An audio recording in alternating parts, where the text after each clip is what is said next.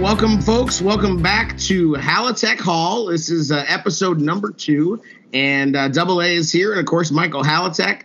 Uh, and we are very excited to keep going with the Bears 100 list. Uh, we did leave off at Robbie Gould, uh, but before we get to that, good morning, uh, Michael Halatek. How are you, sir? Hey, Double A. Good morning. It's great to be on the radio. Seems like it's radio. Well, while we're talking, I know it's a podcast, but uh, this has been uh, quite a learning experience for me. I'm sure you've been doing this a while now, so it's kind of old hat to you, but we're going to learn as we go along.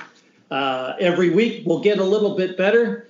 And uh, I want to thank you for producing this uh, this show. And I want to shout out to uh, our sponsor, TixBlitz.com, who is graciously sponsoring uh, all the podcasts on the network. So uh, every ticket, every venue, everywhere, TixBlitz.com. No service fees. So uh, think StubHub without service fees, and you've got TixBlitz in a nutshell. So uh, let's get started. Yeah, definitely. Um, yeah, you mentioned uh, uh, learning, and we we're here for that. So this is what's great about this show is uh, we we're uh, we're trying to offer the uh, opportunity for Bears fans to learn more about their team. So we're gonna just keep on rolling with this list. And with that being said, jump right into it, sir. We left off with Robbie Gould at 62, so I'm to kind of detail the the next 10 on the list, and then just highlight a couple things about each player. Number 61, Willie Galimore. Number 60, everybody knows Khalil Mack.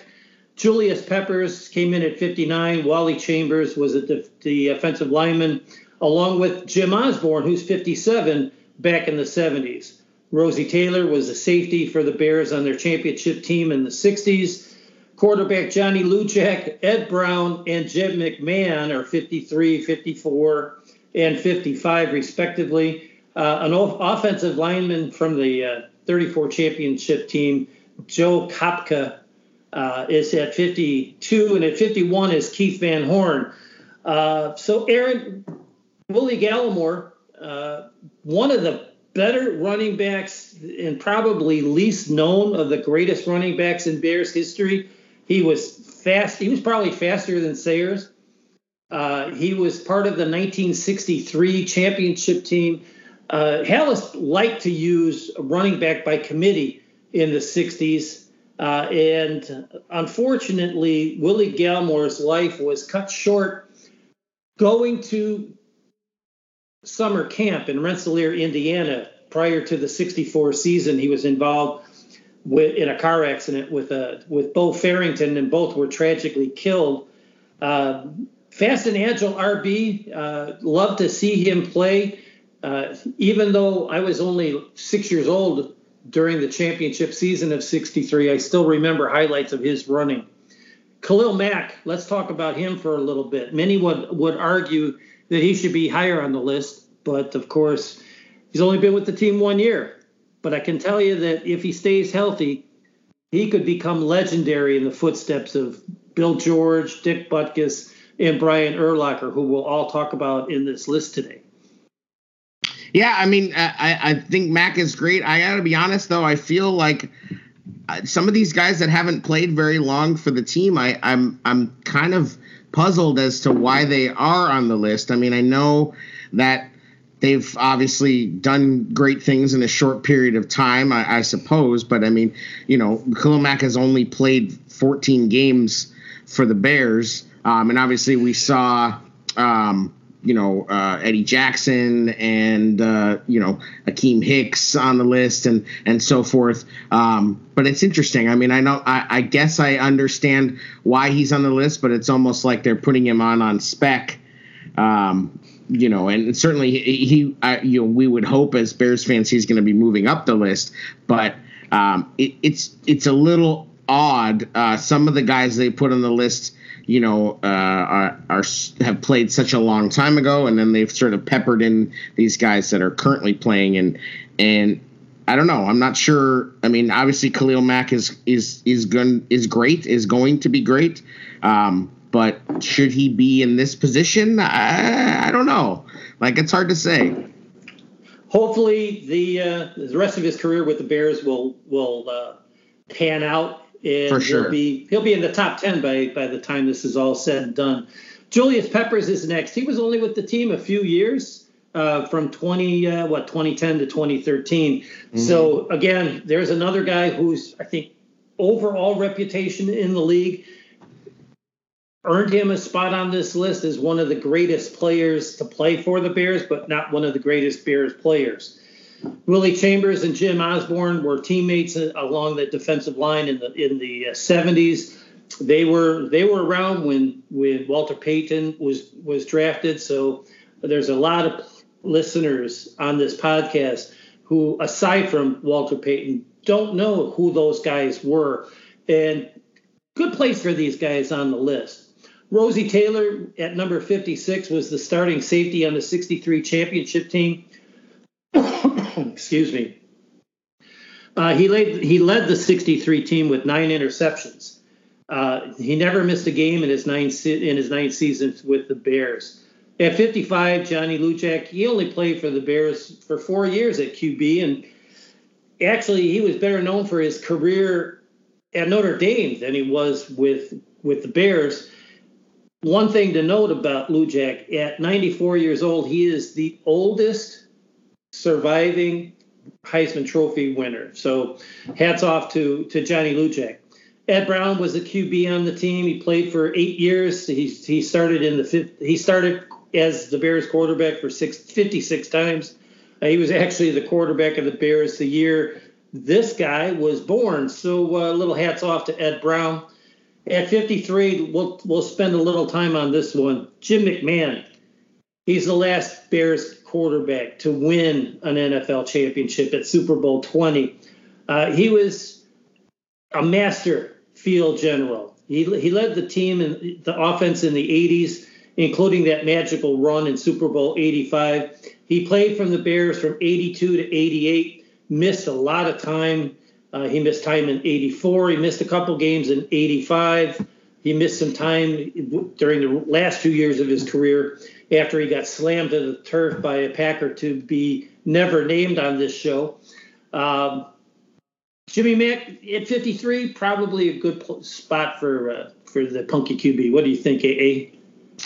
Yeah, for sure. I mean, you know, he's uh, a, guy that um, you know really took over uh, the the the the media landscape. Um, you know, along with Payton, but his personality and and the way that he was advertised, you know, during the 85, 86 um, years uh, was really like nothing we'd ever seen before, or nothing I'd ever seen. I was born in 77, so I was in um, elementary school and, you know, it it was uh, Jim McMahon everywhere, and this was in Albuquerque, New Mexico.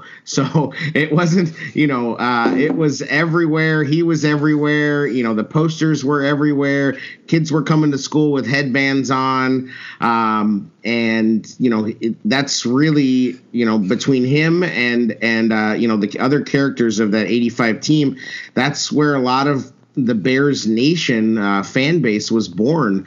Um, you know, and and I would say only maybe Joe Namath, um, you know, a couple other guys ever kind of you know had the the sort of uh, magnetism and, and personality, you know, and uh, kind of media. Uh, savvy um, that he did you know and he was really a, a larger than life personality and you know uh, i think his play on the field was uh, was exactly what they needed from him. You know, he was never given the opportunity to throw the ball, you know, uh, in a prolific way or anything. But you know, he certainly was a guy that was not going to lose you the game, and and you know, he he definitely won them uh, more than a handful of games. Uh, you know, super tough guy.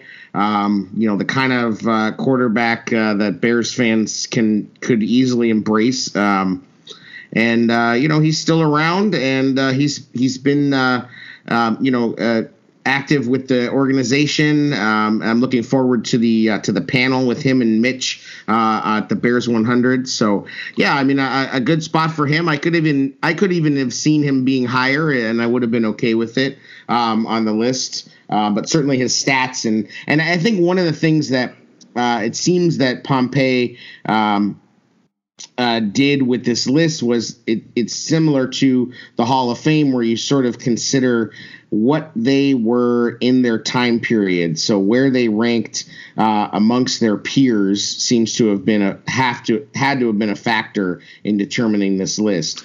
Um, you know, so you know, if you look at that, I mean, amongst the quarterbacks of his era, he certainly wasn't uh, the top in any statistical categories or anything like that. But you know, I mean, everybody associated with the '85 team, you know, on some level could could maybe end up on this list. Um, so yeah, Jimmy Mack, you know, a one of a kind. You're going to see, I think, every single lineman from the '85 team on this list. Um, and also Pompei and Pierson did a good job, including a lot of guys from the 40s. In the 40s, they won four championships. One of the, the best championship decades, well, was the best championship decade, at least for the Bears. Mm-hmm. Uh, but, you know, the, the Green Bay won five in the 60s, and, you know, you had the Steel Curtain that won uh, all of their Super Bowls. The sad part is the Bears' biggest and best time – uh, in the NFL was in the 40s in its pre Super Bowl era. So a lot of that goes by the wayside. And Bear fans of today's generation don't really know much about that team, but we'll get into more about some of those uh, guys from the, the 30s and 40s because they're coming up on this list as well.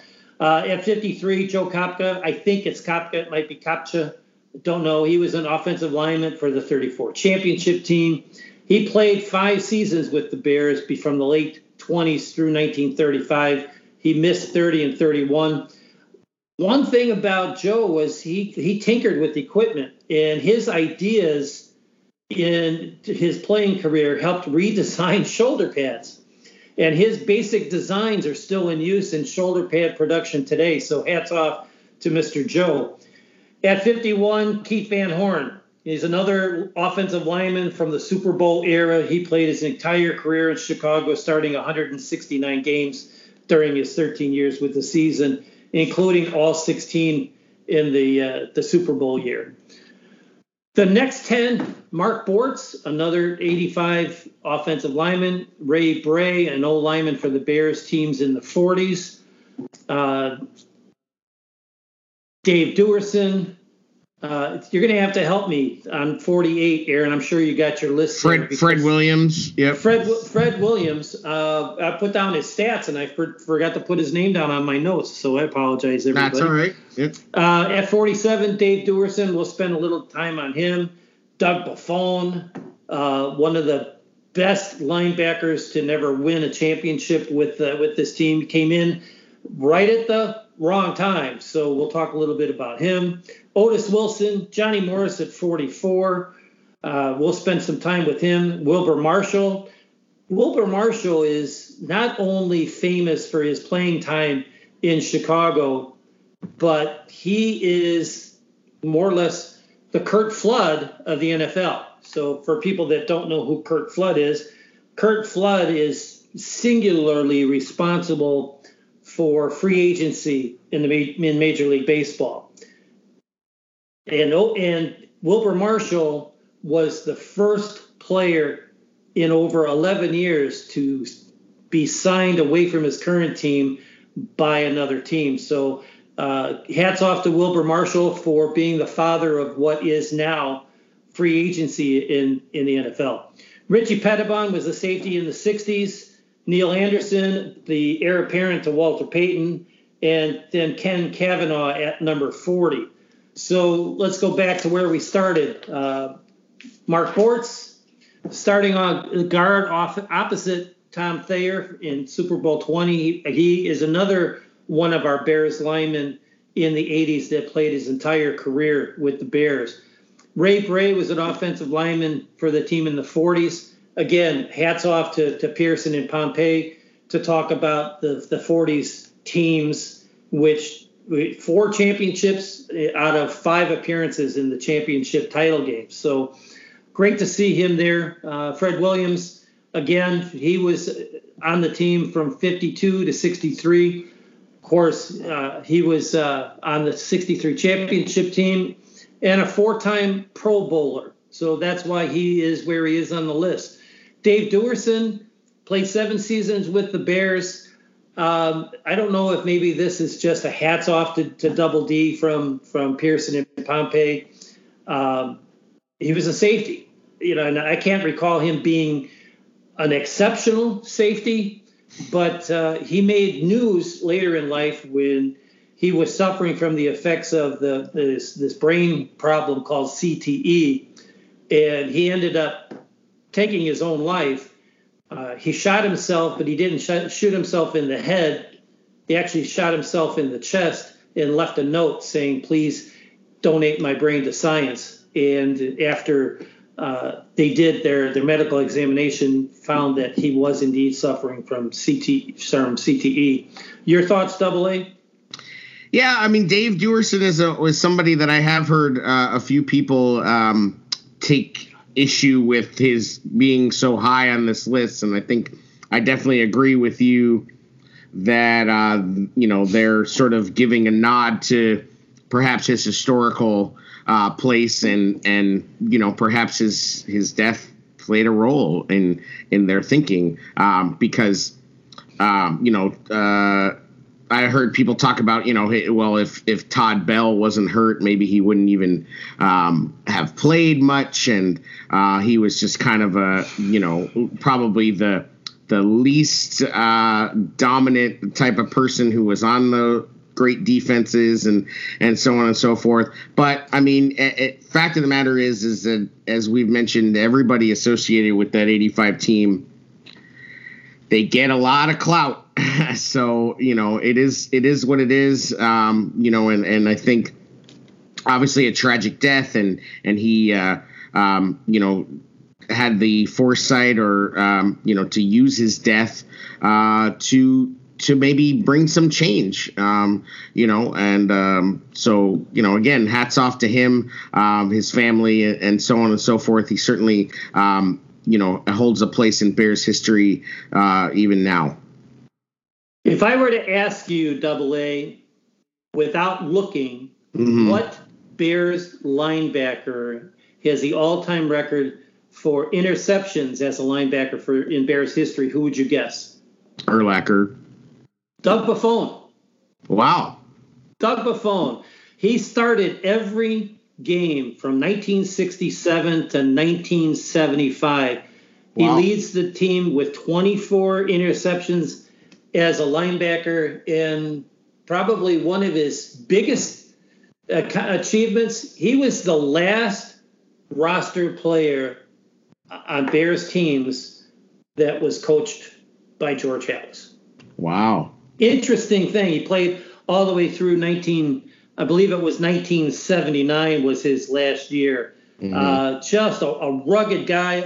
Most of the the current uh, Bear fans that are in their 30s or younger know Doug probably only from his radio show on right. post post games with uh, with Ed O'Bradovich. Uh, smart guy. Uh, he was a he was a great linebacker. He was a great teammate. It's great to see him on this list, and he's probably placed right where he should be. Otis Wilson is next up at 45. Again, he was part of the feared 46 defense that just dominated through the 80s. And he's probably, in at least in my opinion, he's the most underrated linebacker from the Super Bowl team because Singletary and Wilber Marshall get all the press, but I got to tell you, uh, we'll get into Mike Singletary a little bit later in this in this podcast. Mike Singletary wasn't the best linebacker on that team, but he he he garners all of the praise. Johnny Morris is next up at 44. 44. He was a wide receiver Again, another one from the 1963 championships, but he's far more than that. He still is the all time leader in yards, reception yards by a bear at 5,059 yards. Hats off to, to Johnny Morris. Now, what, quick question on Johnny Morris. Next to his name, it says FL. What what does that stand for? Eh, well, we call it the slot receiver nowadays. Okay. But uh, but in those days, that position where the receiver that lined up in the slot, they were known as a flanker. Oh, okay, got it. Which which kind of makes sense because he he flanked the line. Sure. Um, and you know he was he was not tall. He was not the fastest guy on the team, Mhm. but had great hands. He also had a great career on Channel Two in Chicago as a sportscaster, and he was the color commentator for Bears games on CBS uh, through much of the the 70s and 80s until he retired. Yeah, I think a lot most Bears fans probably know him um, uh, more for his television career. We already touched base on Wilber Marshall. He comes in at, at 43. Probably would have been higher on this list if he hadn't left the team as a free agent. Um, probably the best linebacker on that 85 team. Your thoughts? Yeah, uh, well, it's sort of a random note on him, but one of the things I uh, love about Wilber Marshall is he was responsible for one of my favorite Bears photos of all time, which was his hit on uh, Ferguson, the quarterback for the Detroit Lions, where he, he I mean, the photo is amazing because Ferguson is absolutely laid out and is sort of floating in midair about two feet off of the air, and Wilber is just over him. And it's just an unbelievable photo, and it, I mean, it's almost like a, a football crime scene uh, because he just destroyed him and uh, it, it's a it's a fun one to bring out during the season when the Detroit Lions fans start popping off as they often do um, just to remind them you know uh, of of what uh, what has gone before. Um, so yeah we obviously you know uh, a guy um, who I, I'm hoping that Roquan can kind of uh, use that number 58 and make that make that uh, you know some that's the, the next 58 that we remember um, you know and obviously you know great great great linebacker was great for the Redskins and um, you know uh, as you mentioned uh, you know uh, was one of the first uh, sort of free agent um, pioneers Absolutely. I saw that game live. I was uh, not in Detroit. I was watching it here in the Chicago area on Mhm. television. And, you know, in today's game, he would have been flagged for using the crown of his helmet. Mhm. But just, he just decked him. He must have flown about five feet backwards in the air. He hit his, he was, he was out cold on the field. Uh, yeah i mean you can you can literally like see his his his spirit like leaving his body in the photo it's just it's just one of those things where it's like wow the violence of the game sometimes is wild If I were to tell you, or would if I were to ask you, what player in team history leads in interceptions, who would you guess? overall in Overall. all time leader in interceptions uh I would just off the top of my head, I would say maybe, mm, gosh, Tillman, Peanut Tillman. Gary Fencik. All right. So, but one behind Fencik is Richie Petitbon. Richie Petitbon uh, is another one of the safeties from the 1963 era championship team. Um, one of my favorite players of all time. He just was absolutely uh, amazing. Uh, Gary Fencik again has has more career interceptions than than Petitbon. At, Petitbon finished with 36. Um, loved watching him play. That entire that entire defensive backfield um, that was Rosie Taylor, Petitbon, Benny McRae, and I can't think of Davey Whitsell was uh, was the fourth guy.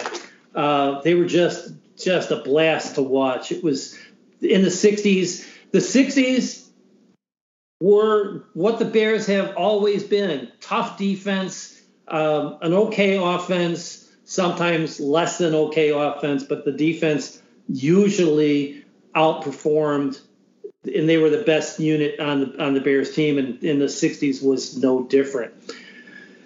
We're going to skip ahead now to the to the 80s and early 90s to number 41, Neal Anderson. Neal Anderson was the heir apparent to Walter Payton. He was drafted first in the first round, I believe, out of Florida. Um, he electrified crowds early in his career, but he didn't have the same passion for the game that Payton had. And all too often later in his career, when he got the ball handed to him, he put his head down, he ran for the hole, and he ran until somebody tackled him. Where earlier in his career, he had some of the most electrifying runs, quite frankly, I'd, I'd ever seen, going back to, we're talking Galimore, Sayers, Payton, and he was right up there.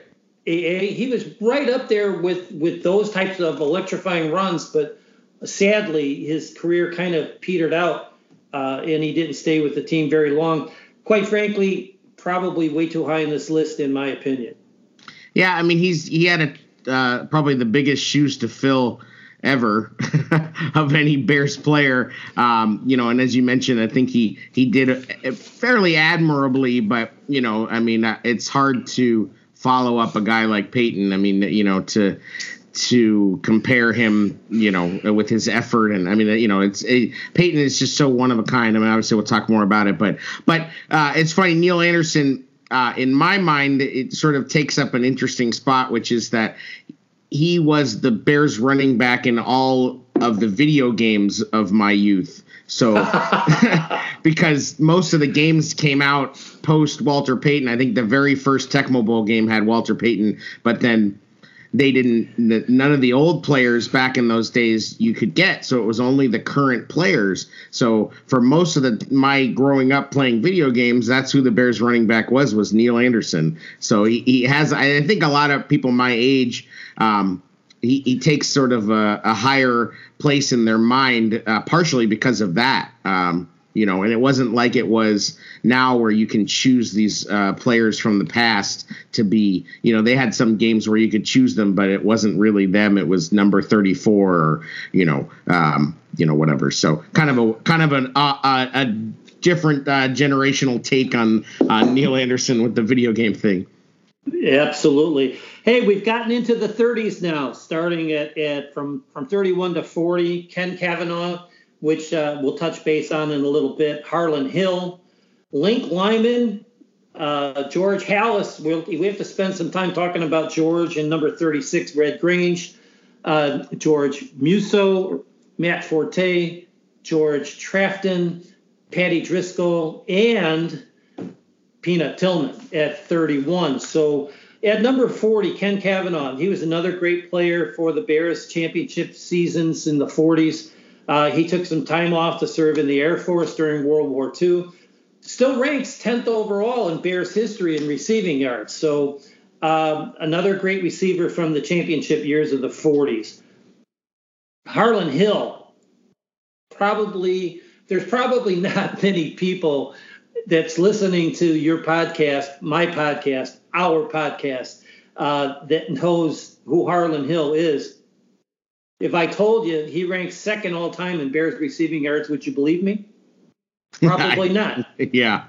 He, well, he leads all but Johnny Morris uh, as the second all time Bear in receiving yards. He played for the Bears from 1954 to 1962. So that was, you know, a championship gap in that era. And, uh, you know, unfortunately, a lot of a lot of Bears fans in their 30s and 20s uh, aren't familiar with the guy, but he truly was a great bear. At 38, Link Lyman, and I, I, gotta I gotta be honest with you, I, I had to do some research on him uh, because I'm not familiar with his name. One of the few on this list that I wasn't familiar with. He had three stints with the Bears from 26 to 28, from 30 to 31, and 33 to 34. He played with the Bears on the Red Grange barnstorming teams in the 20s and he also played on the 34 team. The 34 team was historic in that it was undefeated. And they went to New York to play the championship game and were leading until the second half. This is the game that is that lives in infamy in Bear fandom known as the sneakers game, uh, which we'll touch. We'll probably touch base uh, in a history segment in a future show. But uh, that sneakers game uh, was the game that destroyed the Bears, finishing a perfect season back in the 30s. And everybody gave credit to the Dolphins in 72 as having the first perfect season. And that brings us to George Halas, AA. Uh, probably way too low on this list. But when you take into his, his playing career, I can maybe understand why Pierson and Pompei put him at 37. Uh, but he's many would argue that he should be number one or tied for number one with with Walter Payton, who's the obvious choice on this these uh, this gentleman's list here. But uh, what can you say about George Halas? Father of the league, he invented um, revenue sharing. He his foresight was amazing. He played. He was a player. He was a coach. He was an owner. His in 1923 he recovered a fumble from legendary running back Jim Thorpe. Ran it back 98 yards for a touchdown. That was in 1923, double A and listeners. That record stood for almost 50 years. It's one of the oldest records ever on the books in the NFL. Uh, he was just an amazing player. He was an amazing coach. He was an amazing owner, and he was a, an amazing man. We're going to dedicate one entire podcast to George Halas here coming up in the near future, right before the regular season. And I'm sure the listeners will be amazed to learn about this man. What do you think? I mean, larger than life, you know, Papa Bear. Um, you know, if if there's any sort of image that's um, you know, synonymous with the Bears. It's it's that image of him in his in his uh, fedora, um, you know, patrolling the sidelines, and obviously what he meant to the league, and and so on and so forth. Um, you know, in, some ways, um, I think he his legend and his persona um, is so big that in at times I, I felt that the Bears have been kind of stuck um, until fairly recently in in the in the historical aspect of of themselves, you know, as this charter franchise and so on and so forth. So obviously, amazing man. You know what he did for the league, what he did for the team, et cetera, et cetera, can't be uh, overstated. But you know, I think the flip side of that, if I'm honest, is that up until recently, you know, I think. Um, the Bears were kind of uh, living off of that legend um, a little bit. And I think recently it's that's one of the most exciting things is that they've, you know, they're they're paying homage to the past, but they're firmly planted in the in the present and the future. So, um, and and that's more. Uh, you know, that's more George Halas than anything else. And George Halas was an innovator. George Halas was was a visionary. Um, he was not a guy who was sitting around, uh, you know, um, counting his accomplishments. He was looking to the next thing. So that's what's what's nice is that you know the McCaskies um, are are moving forward in a more Halas like way um, than they've done you know pretty much since '86 to a couple years ago. So. Uh, but yeah, I mean, you know, it'll be great to do a whole episode on him because it's certainly more than uh, worthy of a topic. At 36, Red Grange Red Grange and George Halas, when George Halas signed Grange right out of college, probably helped legitimize the NFL in its infancy. They went on a barnstorming tour, and I've been reading a little bit about that. we'll we'll probably have to spend one full episode on the Grange barnstorming tour. They played like 17 or 18 games in like nine weeks.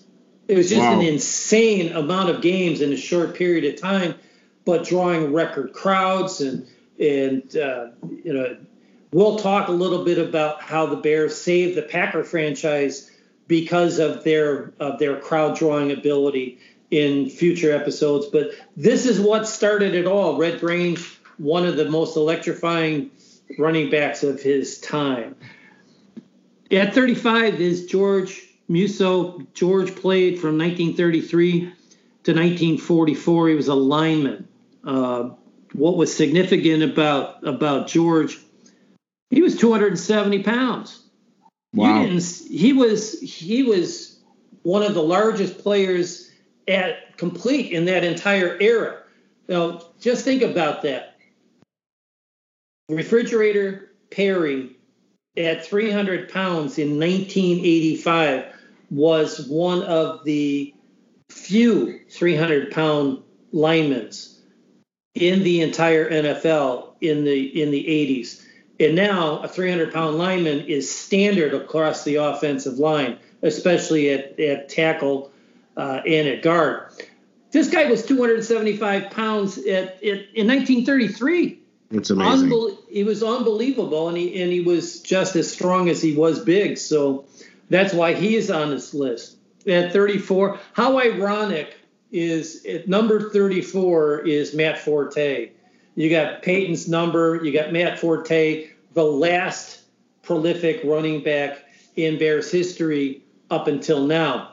Matt Forte, um, like I said, he's the most recent of the, of the legendary running backs. I'm not going to spend too much time on him because he's so fresh in everybody's minds. But at 34, probably a pretty fitting number for the man. What do you think, Double A? Um, I think he's widely underappreciated by Bears fans. I think uh, he's another guy that got stuck in an era of not a lot of winning, um, unfortunately. So you know, uh, it's it's a shame because uh, you know the guy was was everything you could want. He was an all-purpose back, two you know nearly 2000 yards from scrimmage. I think he maybe eclipsed that a couple times. You know in in his era you know it was marshall faulk and him um, who were the guys who were just dominating catching passes. Um, but for whatever reason, I think that the team's uh, lack of success during that era has led a lot of Bears fans to to kind of harp on uh, some of you know the the few things you could criticize him for. Maybe um, you know running out of bounds uh, instead of finishing runs, or it's just strange. Like it, when you you know listen to Bears fans, and I mean Twitter's not always the best uh, barometer for it, but there's a lot of people who have some weird opinions about Forte. Um, and it's a shame. I think he's starting to to come back into his proper place among uh, Bears running backs, which is you know one of the proudest traditions of running backs ever. And it's nice to see him this high on the list, and and maybe even could have been a little higher. And I think nobody would complain about it. So uh, that's a, one of the good byproducts of this list is a guy like Matt Forte getting um, recognition. Um, and he's also doing a good job with the post game um, show that he's on as well. So good guy, great football player. I'm going to go on record to all of our listeners on this podcast and tell you that Matt Forte, by far, is the most complete running back the Bears have had since Walter Payton retired. Matt Forte was an every down back. He could do it all. He could run past patterns. He could catch balls out of the backfield. He ran between the tackles. He ran around the ends. Nobody did it better since Walter Payton than Matt Forte did. So hats off to Matt Forte being at number 34. At 33, George Trafton, he was a center for the Bears' uh, very first team, and he was regarded by many as the meanest and toughest player in his time. Paddy Driscoll served as a player, coach, and even head coach for the Bears. He actually took over for the Bears uh, when when Hal stepped down in the 50s as part of his after his third 10 year run, and then he came back after after that, and, and he actually remained a coach of the team after Halas came came back.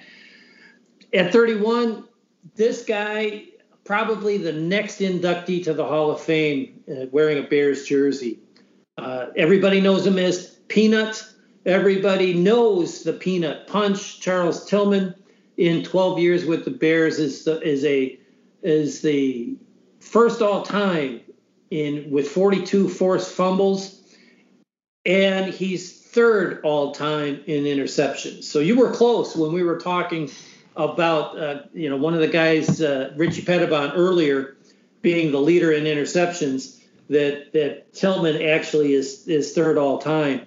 Gary Fencik is next, and he still holds the record for he is I'm sorry, Fencik is at 38, Petitbon's at 37, Tillman is at 36 in in interceptions. So at 30, Gary Fencik, um, he still holds the Bears record for the most interceptions.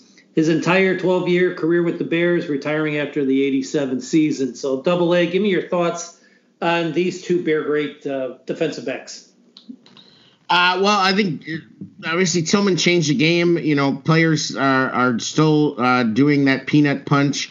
Um, and you know he comes back and, and teaches it every year um, to the Bears. Uh, you know, one of the smartest guys to I think ever play for the Bears. Uh, in fact, I guess he recently just became an FBI agent um, in some capacity. Uh, and Fencik, uh, you know, had a has had a a more prolific post football career than probably uh, his football career. You know, with the what he, his success in business. Um, another just super smart guy. Um, and, uh, you know, he, whenever you hear him, um, you know, talk and you sort of see him, you look at him and go, wow, this guy used to play football.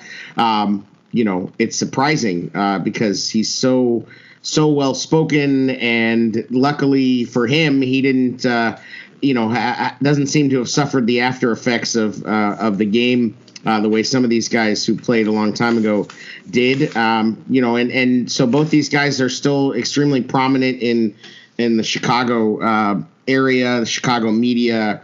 Um, you know, Bears fans will be well familiar with with both these players. Absolutely. Hey, we've reached the twenties. What do you think about that? Hey, we're mo- moving right along.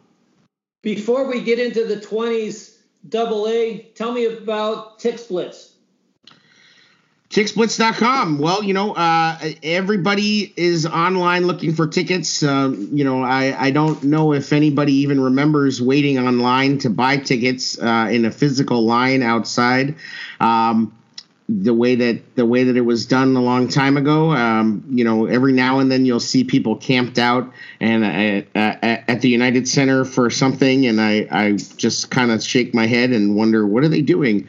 Um, you know, but nowadays the only way to go to buy tickets is online, uh, and certainly there's lots of options out there. Um, but Tixblitz is uh, quickly emerged as the best. You know, they've got every event, they've got everything you need. Uh, the best part about them is that when you search for your tickets, which is extremely easy, you just click and there's everything. You find it. It's the the price you pay is what you pay. You don't get to the uh, checkout box and then see a bunch of extra added fees uh, and so forth. So it's up front. You know what you're paying. Uh, you get the tickets sent right to you in your email. You can have them mailed to you, and that's the only way you'd pay any extra uh, fee. And uh, you know they're it's it's great. It's easy and uh, you, everybody should be using them to get their tickets. They have tickets for events that uh, before they go on sale, so it's awesome. Absolutely. As of a week ago, Tixblitz was the only third-party website out there that actually had tickets for the Bears game in London. StubHub didn't have them. SeatGeek didn't have them. The day the schedule came out in April, Tixblitz had seats for that game on their website available for immediate purchase. In today's market, you can't be duped by walking up to the game anymore and seeing somebody go, "Hey, who you need a ticket? I got a ticket for you."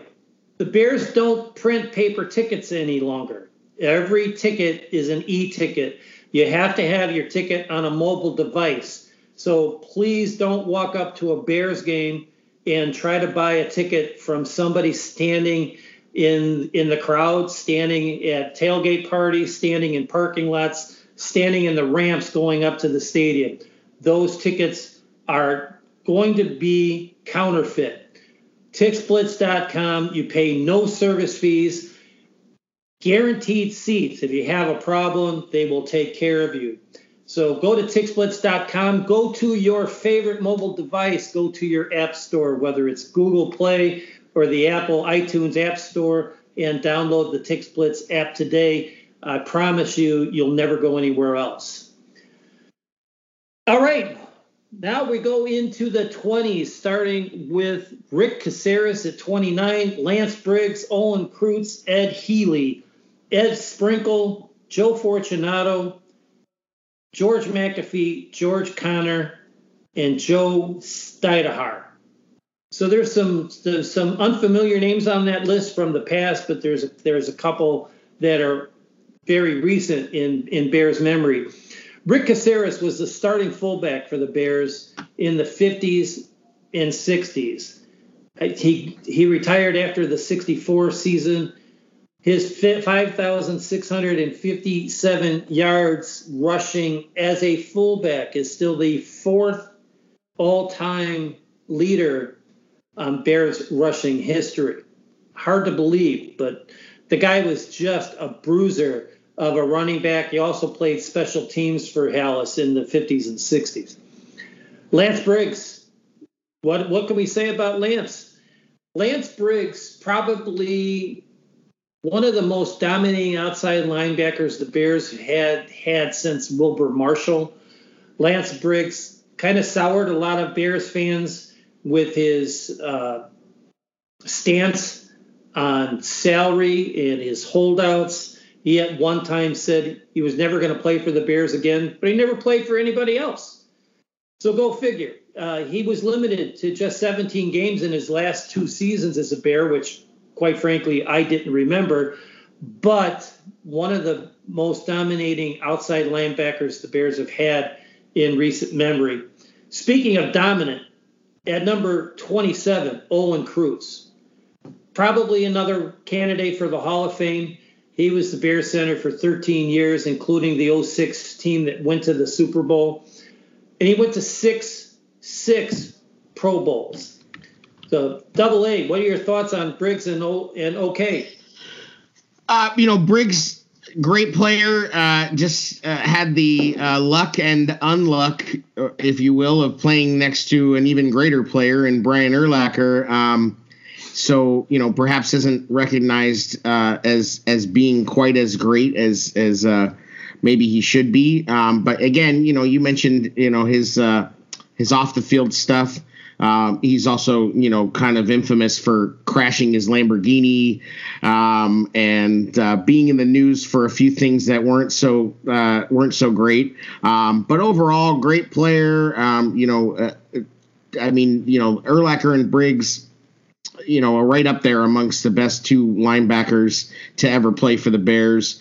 Um, Briggs is uh, also another guy that does the post game uh, now with uh, Forte and Alex Brown, and, and, they do a great job. And um, I think he's another guy that's been re-embraced into the fold with the Bears organization to a decent degree, and that's nice to see um, for sure. And uh, Olin Kreutz, man, I mean, it, it, the guy is as tough as they come. Absolutely one of the toughest players ever. Uh, was was a leader in the locker room. A guy that everybody looked to. Um, you know, some said maybe had too much control of the locker room. Um, you know, during different times, uh, he was certainly uh, far more of a leader of that team um, than really almost anybody else when he played.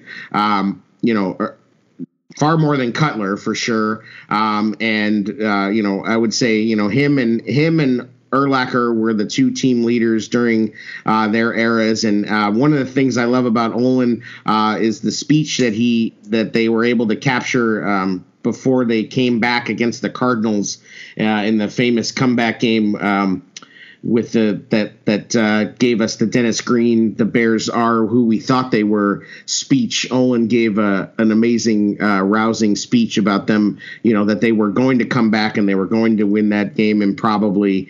And uh, he's, you know, he's just he's he's one of the greats. I mean, uh, you could I, I think you could argue probably the best or second best Bears center of all time. And that would be my opinion of him. I would probably put him right behind Hilgenberg. But right. you're absolutely right. One of the most dominating centers. And the Bears have been blessed with with great players at different positions: linebacker, lineman, running backs. Maybe not so much wide receivers yet, but uh, but by far, Olin Kreutz got to be top two or three Bear centers of, of all time. You you touch base on Lance Briggs about the the post game show that he does on on uh, what is it Comcast Sports or it's now NBC Chicago or whatever it is. Mm-hmm. I have I have to tell our listeners there is no better post game show anywhere, whether it's on television or if it's on the radio. Not Hampton, not not Obradovich, uh, none of those guys. Lawrence Holmes, uh, Matt Forte, Alex Brown, and Lance Briggs do an absolute amazing job post game, talking about the game and breaking down some film. So I'd love to get Lawrence Holmes to be a guest on our show. So if anybody has a connection with with Lawrence, uh, please shoot him our way. Have him reach out to us. We'd love to have him on the show as, a, as one of our guest speakers. We're going to go back in time again uh, at number 26 and, and, number 25. Ed Healy was a Bears uh, lineman, I believe. He, he played in the 20s. From 1922 to 27, the Bears never had a losing season. Hard to believe, but the, the Bears were one of the most dominant teams in the 20s and the 40s. Uh, one of his claim to fame, as I was doing some research on him, in, in 1924, one of his teammates on defense grabbed an interception and started heading for the wrong goal. it would have been a safety. And Healy actually ran him down and tackled him so he wouldn't score against his own team. so, uh, kind of interesting when you do some research about these guys. Yeah. At, at 25, Ed Sprinkle, Ed Sprinkle, you know, I hear talk about Sprinkle all the time. Uh, he played in, from 44 to 55. He was one of the most feared defensive ends in his era. So it's good to see him on the list. At 24, Joe Fortunato, he was in the linebacking team when Bill George took a step back and became a linebacker and formed what is still the basis of the 43 defense. Fortunato was on one side, and Johnny Morris's brother Larry was on the other side. And that was the linebacking core that won George Halas's last championship in, in 1963. Uh, I got another trivia question for you, Double A. Sure. If you were to tell me, or if I were to ask you, who is the all time leader in punt return average? Not for the Bears, but for the entire NFL. Would you guess Devin Hester? Yeah, I'd have to guess Devin Hester, uh, maybe Deion Sanders. that would be yep. my two. And you would be wrong on both counts. Mm.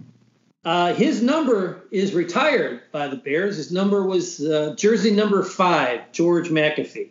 Wow. Uh, he was uh, an amazing player for the Bears, and yes, his punt return average at 12.8 for a career is number one in the league. I believe somebody has tied it recently, uh, but they're retired, so his record still stands. One of the longest records. We talked about Halas's 98-yard touchdown return of a fumble being one of the longest records that stood until it was broken. George McAfee's career 12.8 yard return on punts still stands in the NFL record book. At number 22, George Connor. He's a member of the uh, decade team of the 40s. Uh, he was a Hall of Fame in both the college and NFL. He played his entire career with the Bears, spanning eight seasons, and finishing off uh, the top, uh, getting at number 21. Joe Stydahar you had to do a little research on him. He was a, a, dominating offensive tackle for the Bears during the 30s and 40s. He played from 36 to, to 47, and he was inducted into the NFL Hall of Fame in 1967. So now we're getting into the nitty gritty double A. We're down to our final 20 of the Bears top 100 list. What are your thoughts so far? You know, it's it's just amazing um, how how many generations uh, these players span, you know, and uh, that's what's great about this organization. You know, I was saying I don't know how many teams could really do a list like this. I mean, they could any team could do it, um, but it wouldn't be a history lesson like this, you know. And so I think that's what's unique about the Bears, and you know, to be doing it in their hundredth in hundredth year, etc., only makes it more uh, special. And so it's it's uh, it's amazing. You know, it's great to learn these names and to and to to to kind of get a little sneak peek at some of these players, and then to kind of see where some of the players that I, um, you know, am more familiar with sort of fit in uh, with them. And the thing that keeps coming up to me is these guys that that fought in World War II. You know, for two three years, uh, they left football and went and fought in World War II and came back and played football again and uh, to me, that's probably more amazing than anything they did on the field.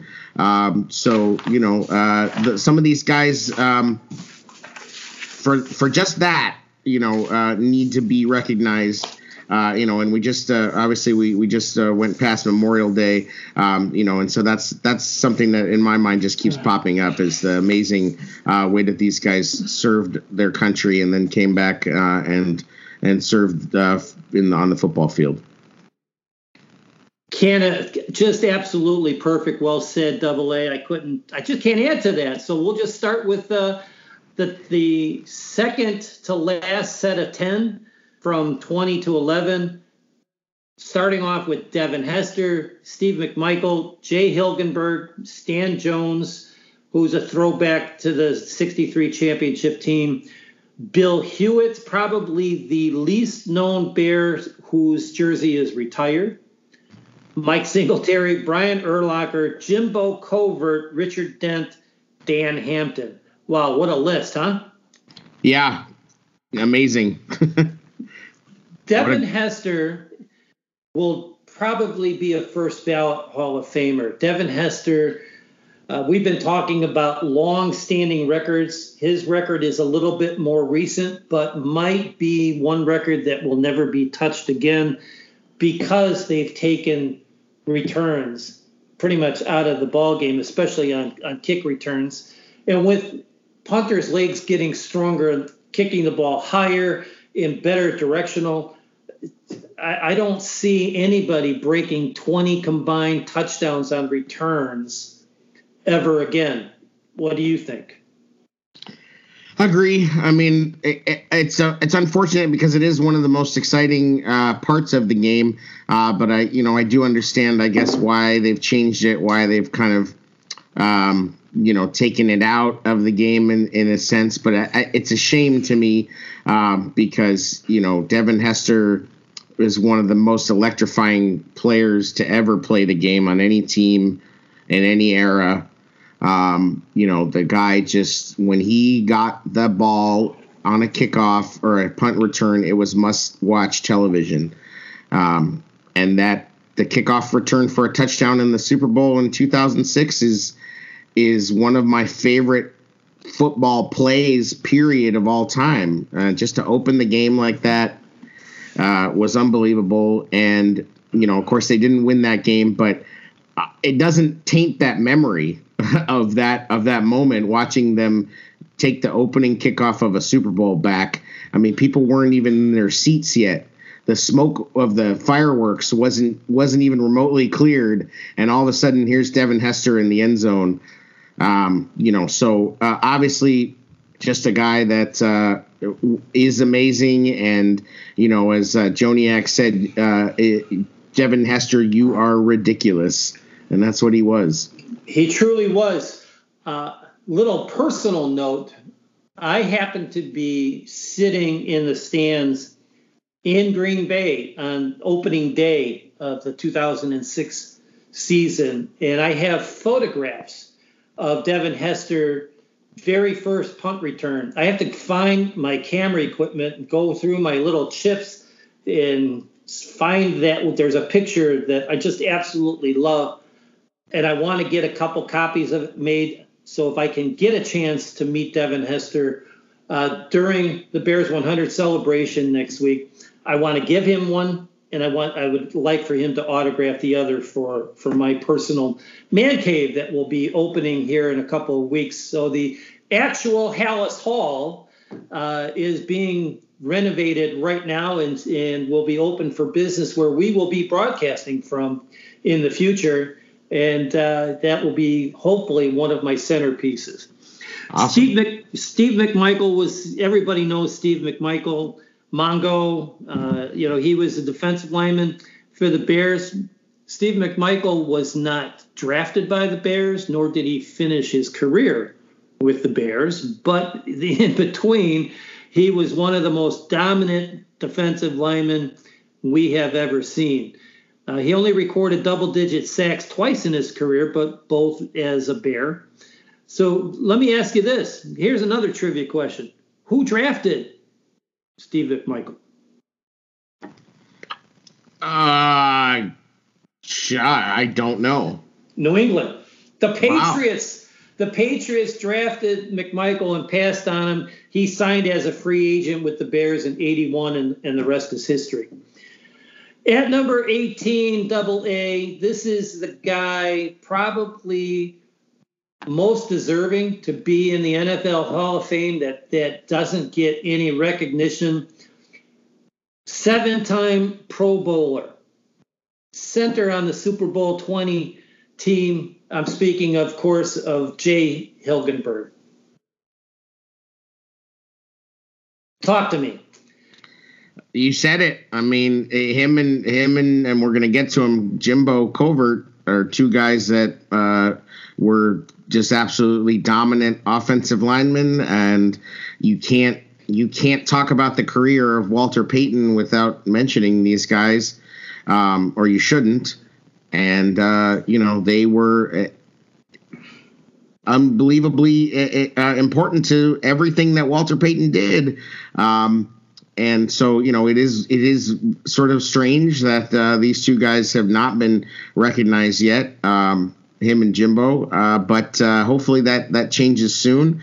Um, you know, but yeah, I mean, just dominance. Uh, you know, I mean, the Bears had their best, some of their best running seasons ever when these two guys were were uh, opening the holes. I will say this, you know. Walter Payton ran. We're going to talk about Walter here at the end of the show when he's because he's number one on the list 16 over 16,000 yards. His record was broken subsequently by Emmitt Smith.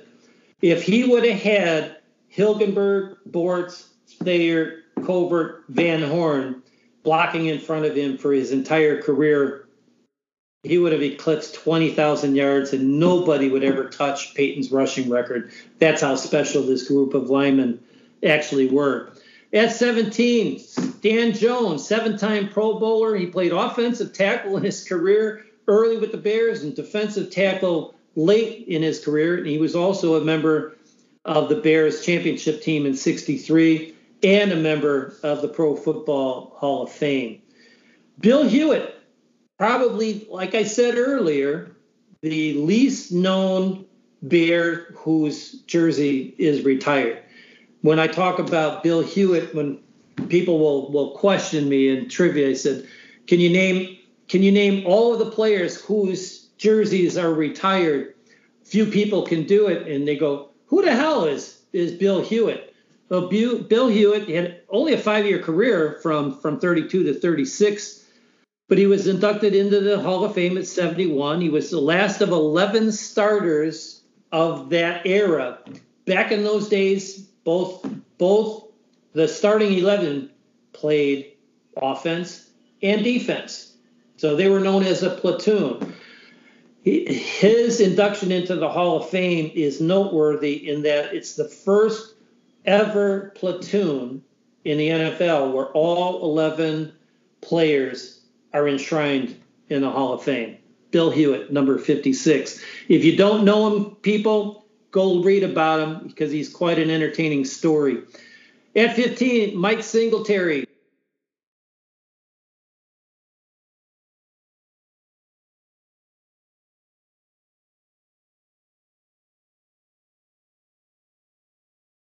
Sure. Mike continued the tradition of legendary middle linebackers in Bears history, the captain of the most feared defense in the history of the NFL and Super Bowl championship 85 Bears, Hall of Fame enshrinee in 1998.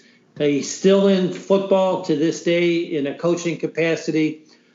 Just an absolute student of defense. Uh, great to see him here I said earlier, he's probably not the best linebacker on the team, but he is the most noteworthy linebacker from the, the team of the 80s. And because of his take charge attitude and what he was able to do uh, directing that defense on the field, puts him where he is, and rightfully so. Yeah, for sure. I mean, I think Singletary is one of these guys that also um, benefited from television. Um, you know, he was certainly great. Can't argue his greatness, but the camera also loved him. His eyes are uh, legendary. Just the way he would scan the field back and forth.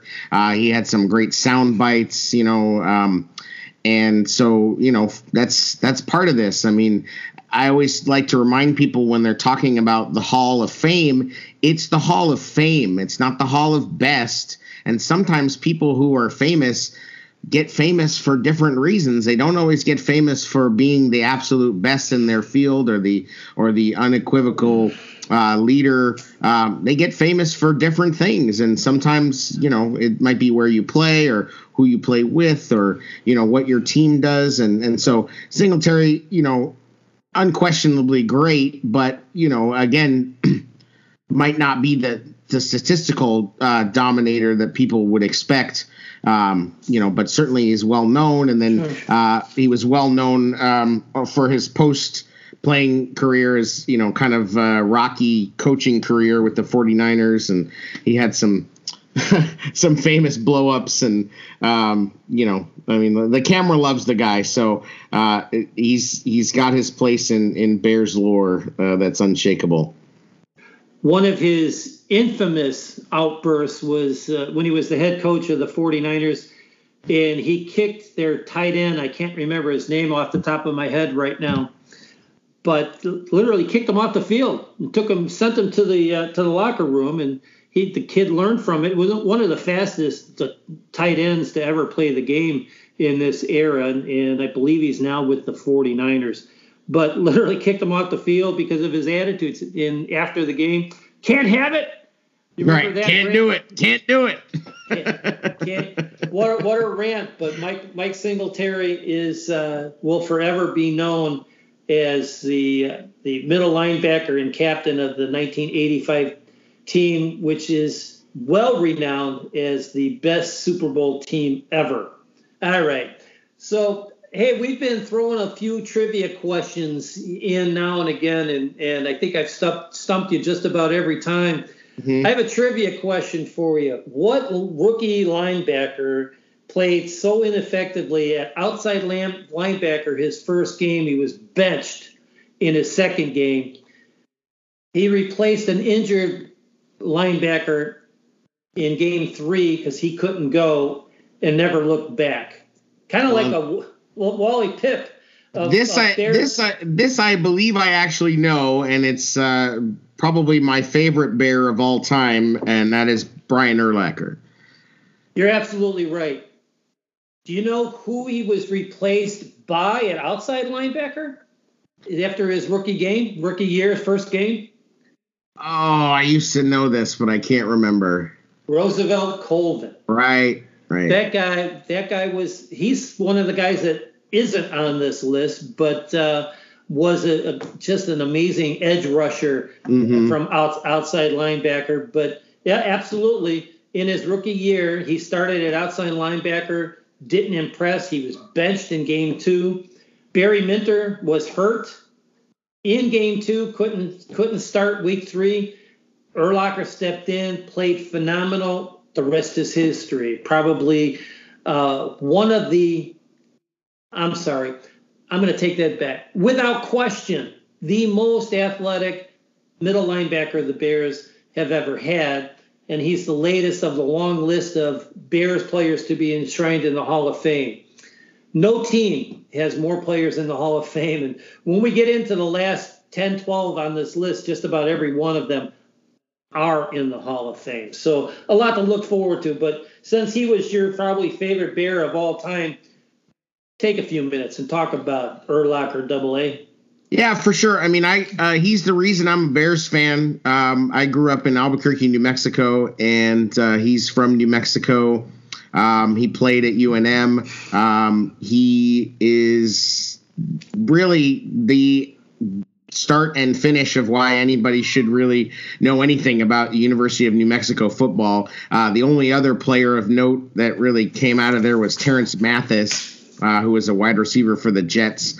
Um, but and uh, Stoney Case, uh, a guy who um, played in the league as a quarterback. But other than that, there hasn't been a lot of um, UNM football players that were any uh, of any note, and for one to go it's so high in the draft, and um, you know he was obviously a safety in in uh, college, and he also even returned some kicks.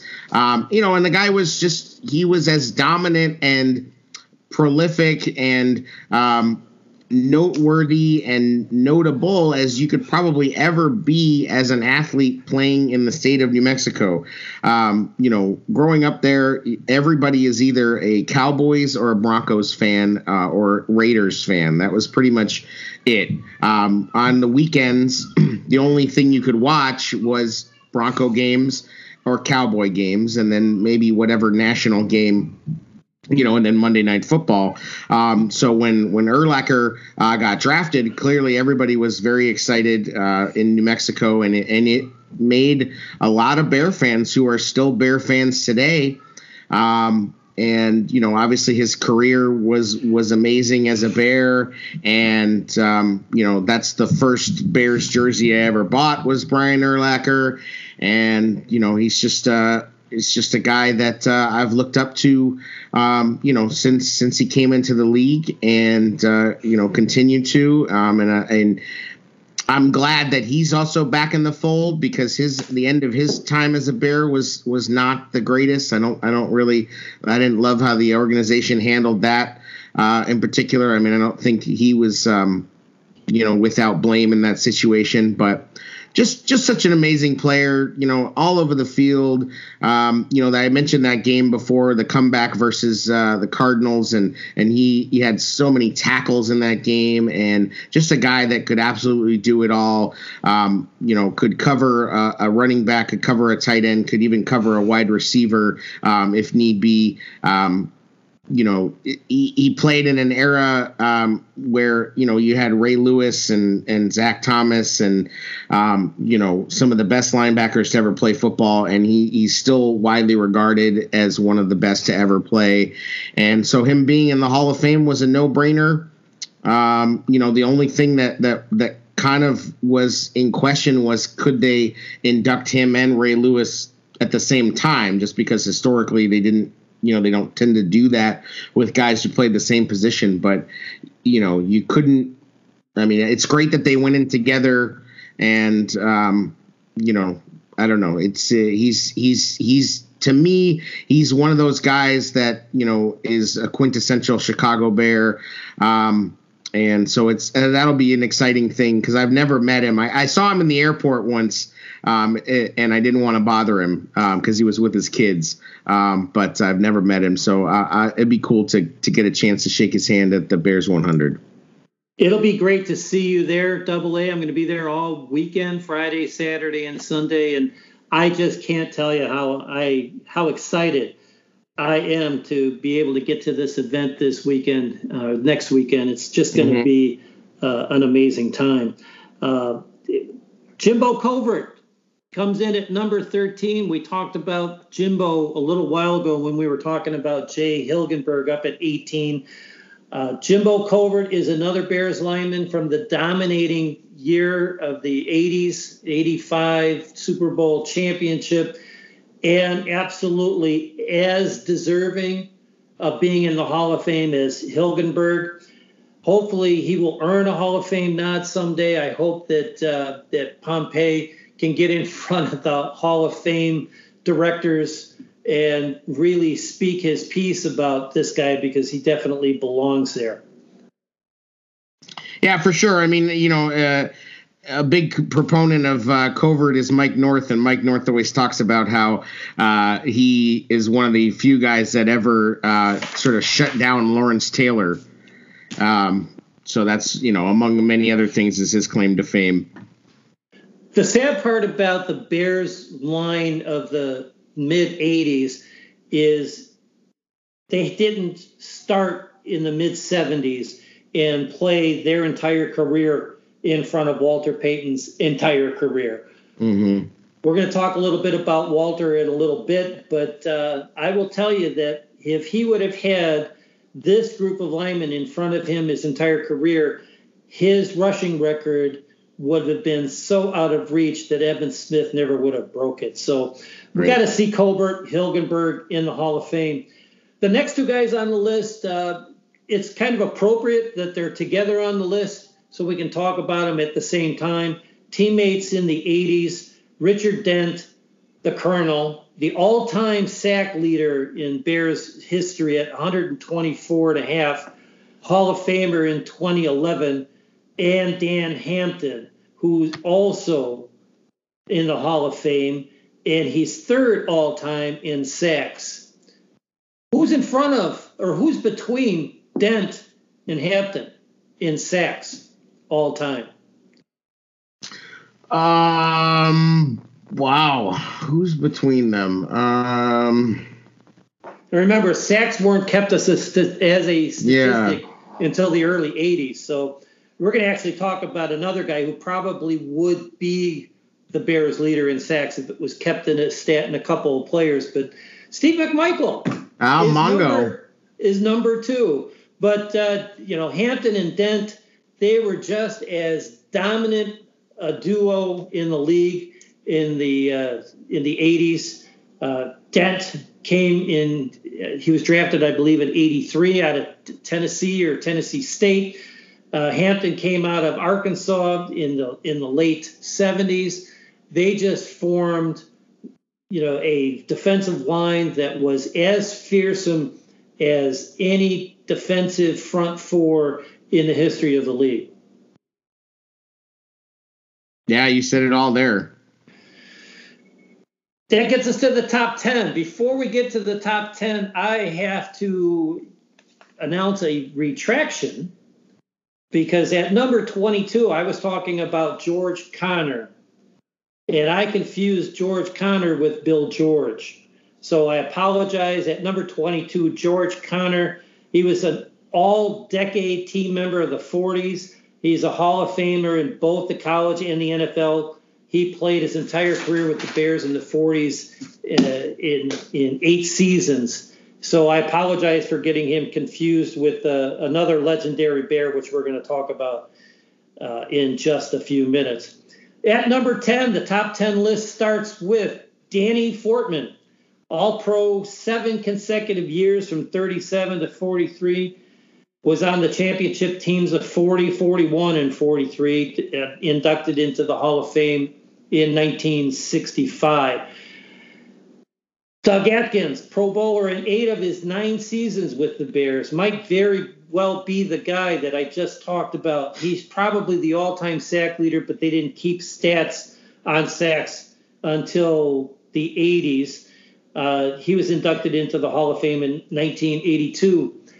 His number is not retired by the Bears, but it is retired by the New Orleans Saints, even though he only played three years for the Saints he was part of their inaugural teams.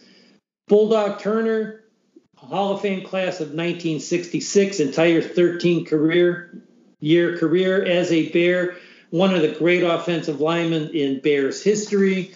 His number is also retired. What number did, did Bulldog Turner wear? 66? That's you got it.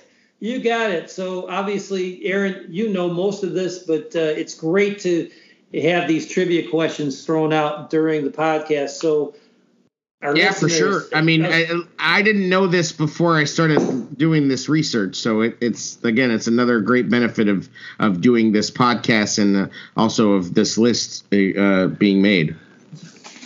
Absolutely. Uh, number seven, Bill George. I confused him earlier at number 22. Bill George was a Hall of Fame inductee in 1974. They, they were playing a game against the Philadelphia Eagles, and he was rushing and trying to smack the center. Uh, and they were dumping the ball directly over his head for an easy completion. So he took a couple of steps back from the line and it stymied that entire passing game that the Eagles had that game. And that was the day the middle linebacker position was born. So he is credited as being the first middle linebacker in league history. He was the middle linebacker for Halas, of course, in his last championship team of 1963. And at number six on the list, his best season for the Bears was probably his rookie season as a player. And I'm speaking none other than Doc Coach Mike Ditka. Uh, rookie of the year in 1961. He only played six years for the Bears. A lot of people think his career was a lot longer than that. Uh, he only played six years. He went to Philadelphia. He went to Dallas. He came back to the Bears after being a, a I believe he was a special teams coach for Dallas. Halas brought him back in the 80s as, as head coach of the Bears. Uh, and he is the only man in NFL history to have caught a touchdown pass as a player in a Super Bowl and won a Super Bowl as head coach. We could probably have an entire podcast on Ditka, but uh, uh, for the sake of time, we've got way too much to talk about with our last five players. But uh, briefly, what are your thoughts about uh, Coach Ditka, the player? You know, I don't know a ton about him as a player. Um, I, I, kind of feel like he's he's living off of legend and reputation being up at six. Um, if this is really a list of players, um, you know, but uh, you know, from what I know about him as a player, he he was um, you know, a, a tight end that uh, kind of changed the game in terms of you know, kind of not being just a blocker. Um, so you know, I, I could buy this. I mean, I think you know he's. Um, I, I think people might have freaked out if he was lower on this list. I suppose. Um, you know, it, it's just strange to me that to to have Halas so low and Ditka so high if if this is a list of players. I mean, so I mean how how you know if Ditka's living off of his legend as a coach and personality to be up this high, uh, you know how could Halas not be higher? So I, I don't know. I mean, I, it's a little bit of a head scratcher just within the context of this list. I mean, you certainly can't argue his greatness within the lore of the franchise, and and uh, but he's another guy that benefited largely from uh, his TV and from person his personality and um, you know obviously the 85 season and him sort of becoming larger than life and um, you know that his personality and his uh, his fame might be the reason why he never you know uh, made made more of a, a coaching career um, or made more with his coaching career because I think he definitely started drinking his own Kool Aid um, after the 85 season and, and couldn't get along with Buddy Ryan and you know and then of course the Saturday Night Live kind of immortalized him um, you know as, as this uh, this figure of of invincibility so uh, you know larger than life uh, still with us you know uh, still great good for a great sound bite uh, you know, gets the crowd going, comes out and yells "Go Bears!" So um, you can't. I don't know. It's, it's, it's so much to say about Ditka. He's a, he's a he's a polarizing figure to some degree, but also a, just a, a living legend. I guess is the best way to describe him. He yeah, living legend is is is a great uh, great moniker for Doc Coach. Everybody likes to refer to Ditka as Doc Coach for Da Bears and and all that. But um, as we hit the top five, I don't think there could be any debate on where these guys uh, fell into our last five. So uh, Mike Ditka was number six. At number five, the Kansas Comet, Gale Sayers. I was privileged to get to see most of his uh, playing career. Uh, I, he started in 1965 at the I was a tender age of eight years old. Uh, he played through the, the 1971 season. He only played a couple games into the season, and uh, he he backed away from the game because his knees were just uh, he just couldn't take it anymore. But what a career! I think he ends up actually only fourth in terms of yards gained by a Bears in in history. He's right behind Rick Casares, who we talked about earlier. Gale Sayers was so electrifying that after he retired from the league, he became the youngest player to this day ever enshrined into the Pro Football Hall of Fame. His sixth touchdown game in December of 1965 against the 49ers is one of the single greatest performances by an individual player in league history and it was on a sloppy field. Uh, they actually took him out of the game. He was out of the game for almost the entire fourth quarter because the Bears were so far ahead that Halas didn't want him to get injured. And he put him back in for a punt return. And he took that 85 yards for a touchdown to be touchdown number six of what was an absolute amazing game. Probably could, could have scored eight touchdowns in that game. Uh, I'm just so grateful that I got to see uh, so many players from from Rick Casares to Willie Galimore to Gale Sayers to Walter Payton to the, the, current team, and I can say I've seen them all play in person. Uh, Gale Sayers was just an amazing, amazing player, and you know maybe you could argue he should be higher on the list, but because his career was so short, number five is a great fit because we're going to get into. Uh, the next four players that are absolutely amazing players in their own right. But do you have any thoughts about uh, Gale? Yeah, I mean, I think he's another guy that you know dominated during his era. So despite his short career, gets the gets the notoriety because of that. You know, um, it didn't have a lot of peers uh, at that at, in his playing time that were anywhere close to as good as him. And then, of course, I think you, you can't talk about Gale Sayers without talking about Brian's song, um, which I think cemented him into the the consciousness of uh, of America. Um, you know, before Walter Payton became everybody's favorite bear, I think Gale Sayers was everybody's favorite bear, and I think he's another reason why the Bears nation, the Bears fandom, is so strong. Um, and uh, in the United States and around the world, to be honest, uh, because of that story, who he was, uh, that movie um, was was incredibly influential and has only made his legend grow um, even further.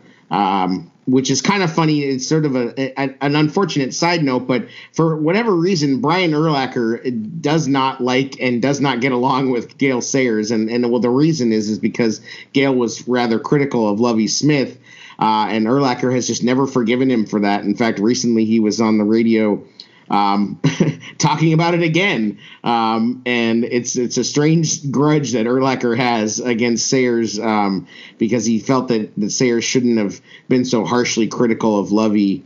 Um, or uh, you know, so that's an odd sort of footnote. But um, you know, again, Sayers and Payton, um, you know, uh, maybe a couple other guys are just synonymous with the with the Chicago Bears, even with his short career in 100 years of Bears history, in all of the legendary talk, and rightfully so, about the dominant defenses throughout Bears history. It's interesting that three of the top five are running backs. So Gale Sayers is, is number five. Number four, this guy is legendary in his own right, but nobody knows about him other than the fact that he's the best quarterback the Bears have ever had. And that's, of course, Sid Luckman. Sid Luckman, here's a trivia question for you but now you already know the answer. What quarterback in the history of the NFL had his best season with a touchdown rate of 13.9%? So for every, basically for every 7.2 passes thrown, he threw a touchdown pass. Sid Luckman? Sid Luckman. 13.9% in 1943. That means for one pass out of every seven he threw, he threw a touchdown pass. Unbelievable. I, I didn't know that until I was looking up uh, just yesterday when I was completing my research for our show today. But he was also the quarterback for four of the Bears' nine championships in the 40s. His 28 touchdown passes in that 43 season is surpassed only by Eric Kramer's 29 in 1995, but he did it in only 10 games. So Sid Luckman at number four, uh, very fitting to be the, the, the top quarterback on the list as well as in the top five. The next running back on the list is Bronco Nagurski. Bronco Nagurski is one of the most legendary Bears of all time. Of course, his jersey is also retired legend has it that on a on a trip going up to uh, recruit college players, uh, a recruit uh, recruiter for Minnesota University of Minnesota uh, stopped uh, this guy who's plowing a field by hand, by hand, not with horse drawn, but using a plowshare, pushing it by hand, and he was asking for directions to a town in he lifted the plow and pointed in the direction of where the guy needed to go, and they stopped and signed it. That's Bronco. that's Bronco Nagurski. Um, he uh, he's, he's, legendary. He he played for the Bears in, in the in the 20s in the in the Rockne era, and I'm not going to name the Green Bay Packer. I didn't I didn't take time to write it down, but the Bears were were in punt formation, and this Packer says to Grange, hey, don't block me because I promise I won't block the punt, but I just want to take a shot at that Polak, Nagurski. So, true story, true story. So he obliged. He said, you know, I didn't want to block the guy. He was beating the hell out of me all game long. So he lets him through. He hits Nagurski and bounces off of it. He turns to Red Grange and said, please never do me any more favors that that's how that's how how tough. There's another legendary story about Bronco Nagurski where he went through about three broken tackles. He had his head lowered, and he, when he scored a touchdown, he went headlong into the outfield wall. And he says, "You know, those those three guys took a good shot at me, but that last guy hit me pretty good, and it was a brick wall." So Bronco Nagurski at, at number three. Um, he has probably the strangest record of all time in that Bronco Nagurski holds the record for his, the size of his championship ring. This is how big this guy's hands were. Any guesses on how big his ring is?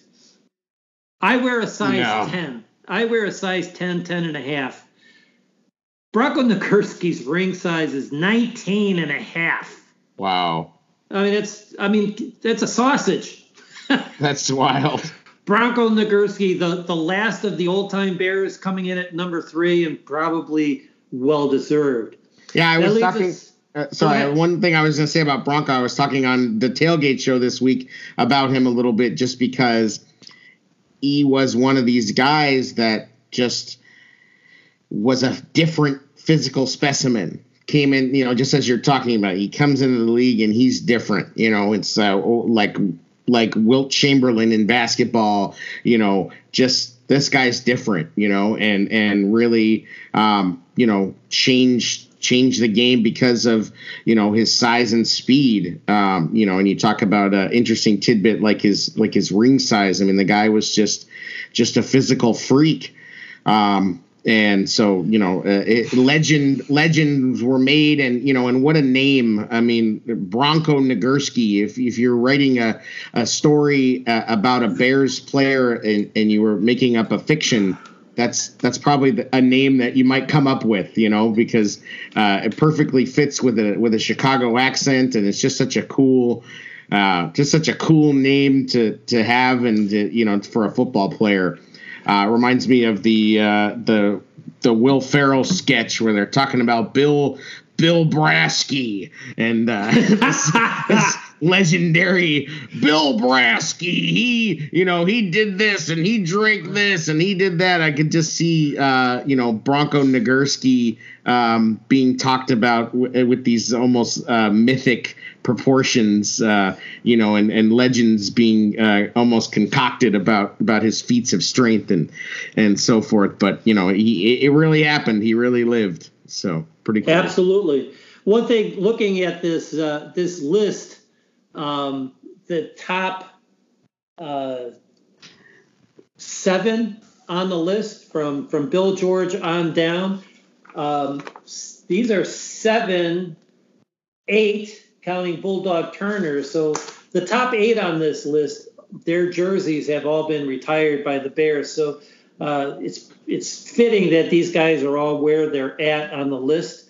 Uh, we've got to our top two, double A, starting with the one and only, probably the guy that rewrote the middle linebacker position. Of course, and we're talking about none other than Dick Butkus. Came to the Bears in 1965. How about this draft? In the first round, the Bears drafted back to back. They drafted Dick Butkus and Gale Sayers. What Man. a draft! What a draft class that had to be. Uh, I just get fired up talking about Dick Butkus because I got to see him play for almost his entire career. Uh, Dick Butkus, you know, like I said, he came to the Bears in 1965 one of two first round draft choices, came out of the University of Illinois. University of Illinois has two numbers retired on their football team Red Grange and Dick Butkus. The guy, still to this day, his 27 fumble recoveries as a, as a Bear, his record still stands. He was elected to the Hall of Fame in 1979. He probably would have played longer, but he had some some knee issues. He retired uh, after nine seasons, uh, and he caught one pass. he caught one pass for an extra point uh, on a bot snap against Philadelphia, and he holds the ball up to the to Philadelphia uh, defender, and he, the guy literally batted it out of his hands into the stands through the end zone. Uh, just mean, tough, asked no quarter, gave no quarter. He's the, the legend that all Bears strive to live up to on, on defense. And, and he couldn't be at a better spot than number two on this list. Yeah, I mean, you said it all. Dick Butkus. Uh, nobody played the linebacker position like him before, and I don't know that anybody's played it like him since. Um, just like you said, played played nasty. Really, really wanted to intimidate and did intimidate. I mean, I can't imagine looking over uh, the the line and being a running back or lining up across from him and knowing that you had to to go against a guy like that. I mean, just just dominance and uh, you know another guy that uh, you know just shapes the legend of of the Chicago Bears Great name, great mustache, great player. One legendary story about Butkus. It's absolutely true. The Bears were playing Detroit, and it was the last couple minutes of the game, and the Bears were losing. And Butkus called timeout after play. It's on the field. And the guys are going, the hell you doing? He said, I want one more shot at their center. Joe Schmidt was their center, and just just hauled off and just hit the living shit out of this guy with a forearm shiver. And play was over. Call timeout again.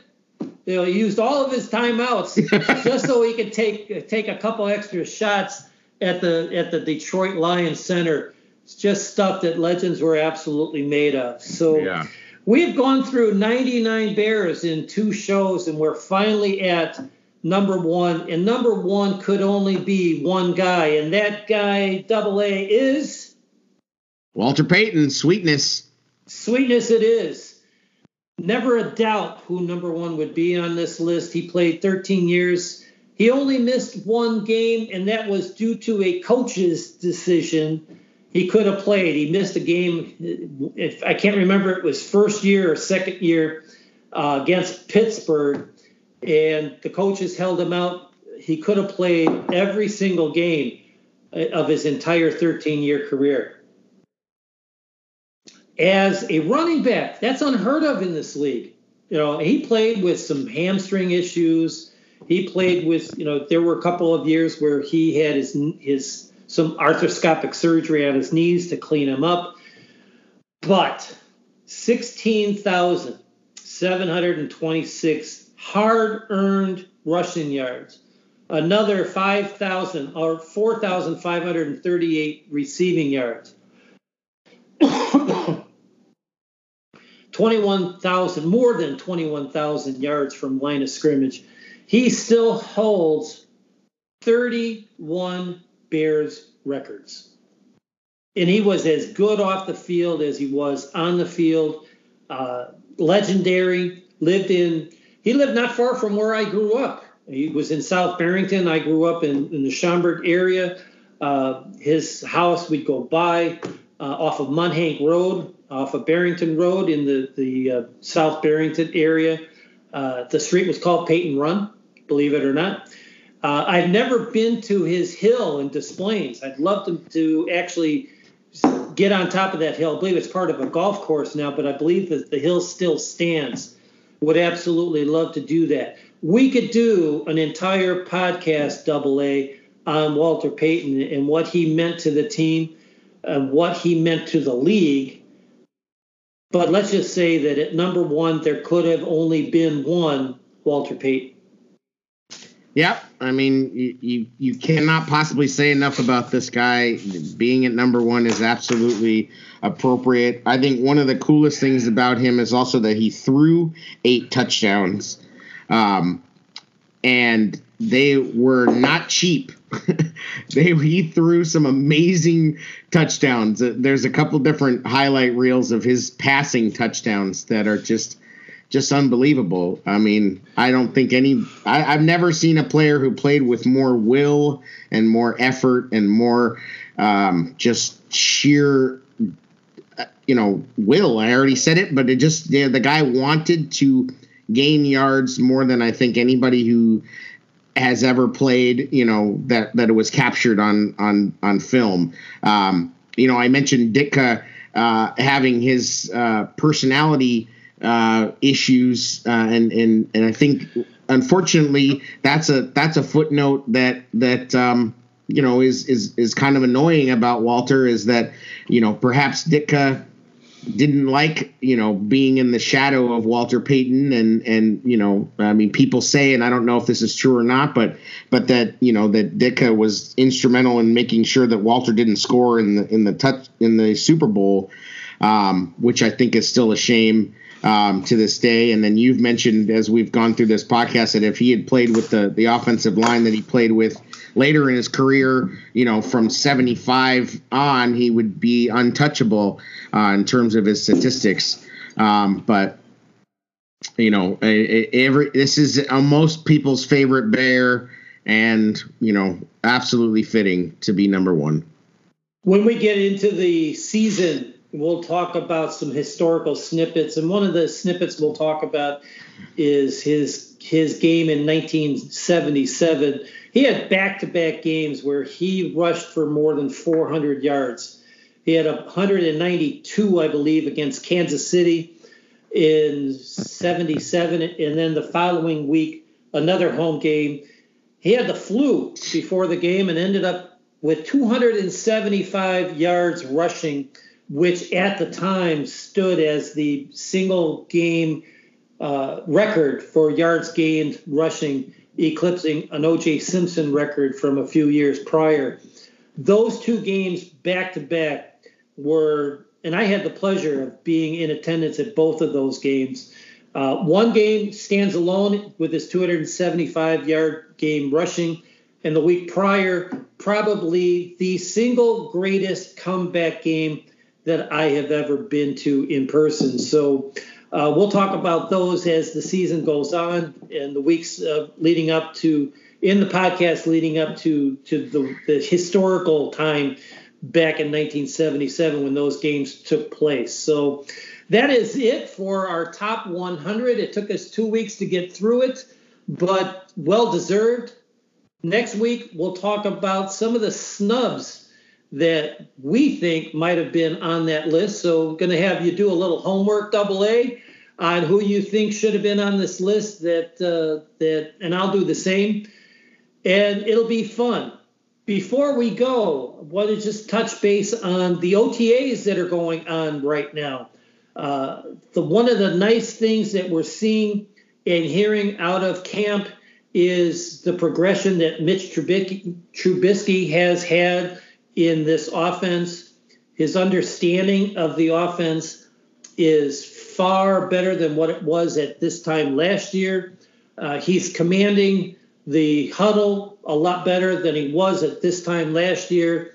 They're they're running and executing plays that they didn't run very often last year because they were too complicated. And of course, Matt Nagy's offense can be very complicated at times. So to hear that coming out of camp, I think bodes well for this team. Uh, seeing what Montgomery is doing in camp bodes well for this team. And seeing the leadership qualities that Khalil Mack is showing by being there for every single workout, even though he's the best in the business, he says, I'm here to get better. And that just trickles down to every other player on the roster. So if he's going to do it, damned if I'm not going to do it. Yeah. So imagine these defenders going, look at this guy. He's busting his ass to get better. They're going to be better as a team. So a lot of exciting news coming out of camp this week. Uh, it, it's been a pleasure going over this Bears 100. We'll talk about the snubs on next week's episode. So, with that, Aaron, I'm going to let you close out the show. Yeah, well, it's been awesome. Um, you know, just just to learn, just to hear you talk about it uh, with your firsthand experience, and uh, I'm thankful that they made this list. Um, it's it's given hopefully our listeners an opportunity to think about some players that they might not have otherwise. Um, and uh, there was it was funny. I was you know talking about Nagurski and his legendary status. So I was just reading um, that uh, he he operated a, a, service station, I guess, after his career, and uh, the the legend was that he had so many repeat customers because he would tighten the gas caps so tight that nobody else could loosen them. um, so it's just another one of these, you know, legends of uh, of of Bears players, um, and that's what's so cool about being a Bears fan is what other type of team could you root for that you get these stories um, of of these guys, and uh, you know these not only great players but great men, um, you know that we can all uh, remember and look up to. Um, you know, and and I was thinking, you know, with Memorial Day just passing, you know, it's you know let's let's think about World War II and let's remember that these these guys that fought in World War II, they're they're unfortunately not a lot of them around anymore, and uh, I would just like to encourage everybody to to seek them out and hear their stories, and if you can, to document their stories. Um, because as we're going through this list, we see so many uh, guys who did fight in World War II, and and uh, you know certainly that's known as the greatest generation. Uh, my grandfather uh, was over in World War II, and um, you know so it's just a, a good reminder to um, you know learn about history you know don't just don't just focus on today and, and fantasy football but learn about the the who paved the way um, and and if you're a fan of the bears you have uh, one of the richest histories that you could possibly study. Uh, so you know hopefully this inspires people to ju- to do just that. And um, you know maybe we see uh, a few more uh, Nagurski jerseys out there um, a, a, instead of uh, you know some of these weird uh, you know flash in the pan type of guys that we see uh, uh, uh players or fans buy jerseys of. Uh, so yeah, another great episode. Thanks so much. Um, another episode of Halatek Hall, of course, brought to us by Tixblitz. Uh, tixblitz.com. Uh, you can use the promo code tailgate to get 5% off your order. Uh, and um, that's it. Thanks very much.